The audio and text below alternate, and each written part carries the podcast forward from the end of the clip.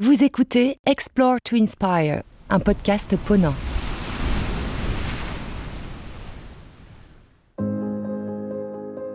Depuis plus de 30 ans, la compagnie Ponant navigue vers les rivages les plus reculés, afin d'explorer le monde pour mieux le comprendre et le protéger. Nous vous invitons dans ce podcast à plonger dans les récits de voyage de nos passagers et membres d'équipage. Pour découvrir les moments inoubliables qui ont su toucher leur sensibilité et ouvrir leur regard sur d'autres cultures et la richesse de la biodiversité. Quelles émotions nous habitent lorsque l'on atteint le bout du monde? Quelle surprise la nature nous réserve-t-elle sous les eaux glacées de l'océan austral? Comment revient-on d'un voyage initiatique en Antarctique?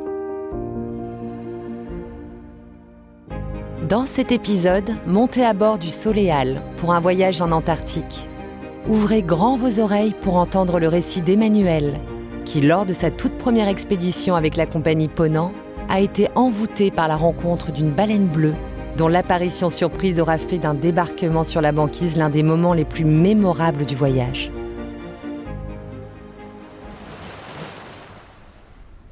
C'était il y a quelques années, je m'en souviens presque comme si c'était hier. C'était la première fois que nous embarquions avec la compagnie Ponant.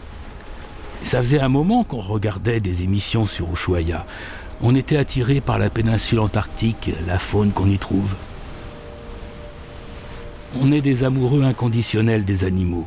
Et on voulait voir de nos propres yeux des manchots, des baleines, des phoques, des léopards de mer.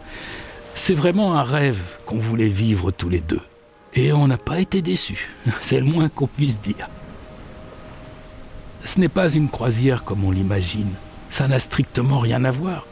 Là, c'était une véritable expédition. Quand vous arrivez en péninsule antarctique, euh, c'est difficile de décrire l'atmosphère et il y a quelque chose d'envoûtant comme si nous étions coupés du monde. Nous étions littéralement hors du temps. Un matin, c'était notre deuxième jour en Antarctique on a rejoint la banquise à bord d'un petit Zodiac en compagnie d'un guide naturaliste. Avant de débarquer, nous avons respecté les consignes du guide pour prendre le maximum de précautions, préserver le site et ne laisser aucune trace de notre passage. Et là, nous avons enfin pu vivre par nous-mêmes cette expérience incroyable. Mettre un pied sur la banquise.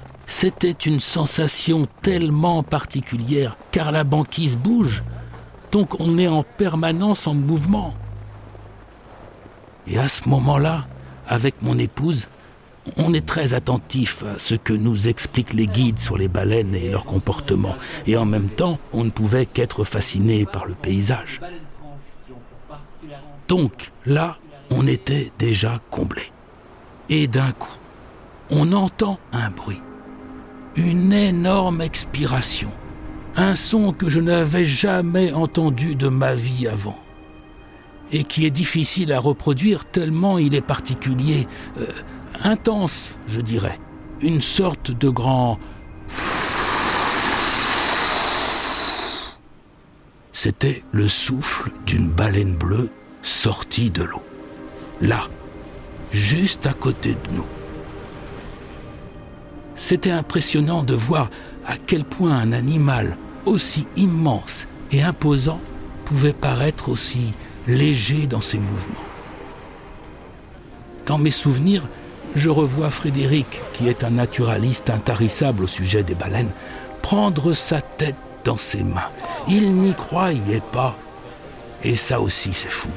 De voir des spécialistes, des gens qui ont de l'expérience sur le terrain comme lui, s'émerveiller comme nous. Et puis, une baleine bleue. C'est un animal si rare qui peut mesurer jusqu'à 30 mètres de long et peser jusqu'à 200 tonnes. Avoir la chance d'en voir une, surgir juste là, tout près de nous, c'était tellement impressionnant. Tout le monde était subjugué. Et à ce moment précis, le temps s'arrête. J'ai réussi à la voir deux fois remonter à la surface. J'étais avec ma caméra et je réalisais à peine ce qu'il m'arrivait. En plus, les baleines sont intelligentes. Elles vous voient, elles vous observent avec leurs yeux profonds, elles jouent autour du navire, elles font des grands sauts comme pour nous épater. C'est difficile de décrire ce qui se passe. Il y a une sorte d'énergie qui se transmet. C'est vraiment prenant. En fait, on se sent tellement privilégié de rentrer dans leur monde. On est comme des invités, comme nous le rappellent les guides, et c'est vraiment le sentiment que j'ai eu durant toute l'expédition. Et puis, on savoure tous les instants. Car on se dit aussi qu'on ne reviendra peut-être jamais. L'Antarctique, c'est à des années-lumière de notre monde à nous. Là-bas, plus rien ne nous définit. Le commandant nous avait prévenus. Il nous avait dit qu'on serait différent après, qu'on deviendrait des ambassadeurs. Et c'est exactement ça. Pouvoir vivre des émotions aussi fortes en si petit comité, ça crée des liens. On a vraiment sympathisé avec notre petit groupe et les naturalistes. Chaque soir, il y avait des conférences, on débriefait. C'était très participatif. On a mangé avec les membres d'équipage aussi. Il y a une telle proximité. Le personnel à bord connaît le prénom de tout le monde. C'est comme une grande famille. Je sais que ce voyage en Antarctique restera gravé à vie. Avec mon épouse, on a tenu un carnet pendant toute l'expédition, sur lequel on a fait le récit de chaque journée. Et à la fin du voyage, on a donné le cahier à Elsa, l'une des guides naturalistes, pour qu'elle y écrive un petit mot. Elle l'a passé à tous les spécialistes. Ils ont écrit chacun dans ce cahier ou fait des dessins celui d'un krill, celui d'un manchot. C'est un souvenir inestimable, ça. Maintenant, à la maison, on a même un tiroir entier qui est dédié à Ponant, pour vous dire. pour moi, c'est vraiment l'expérience d'une vie. Mais surtout, ce n'est pas que visuel. Ce ne sont pas que des images il y a une énergie qui est palpable.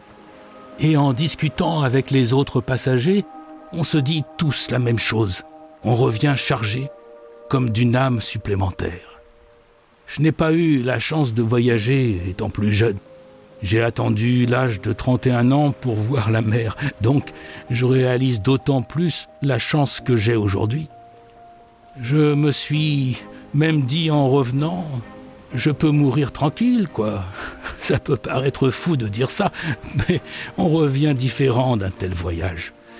Maintenant, quand il y a des reportages à la télévision, on voit les choses différemment.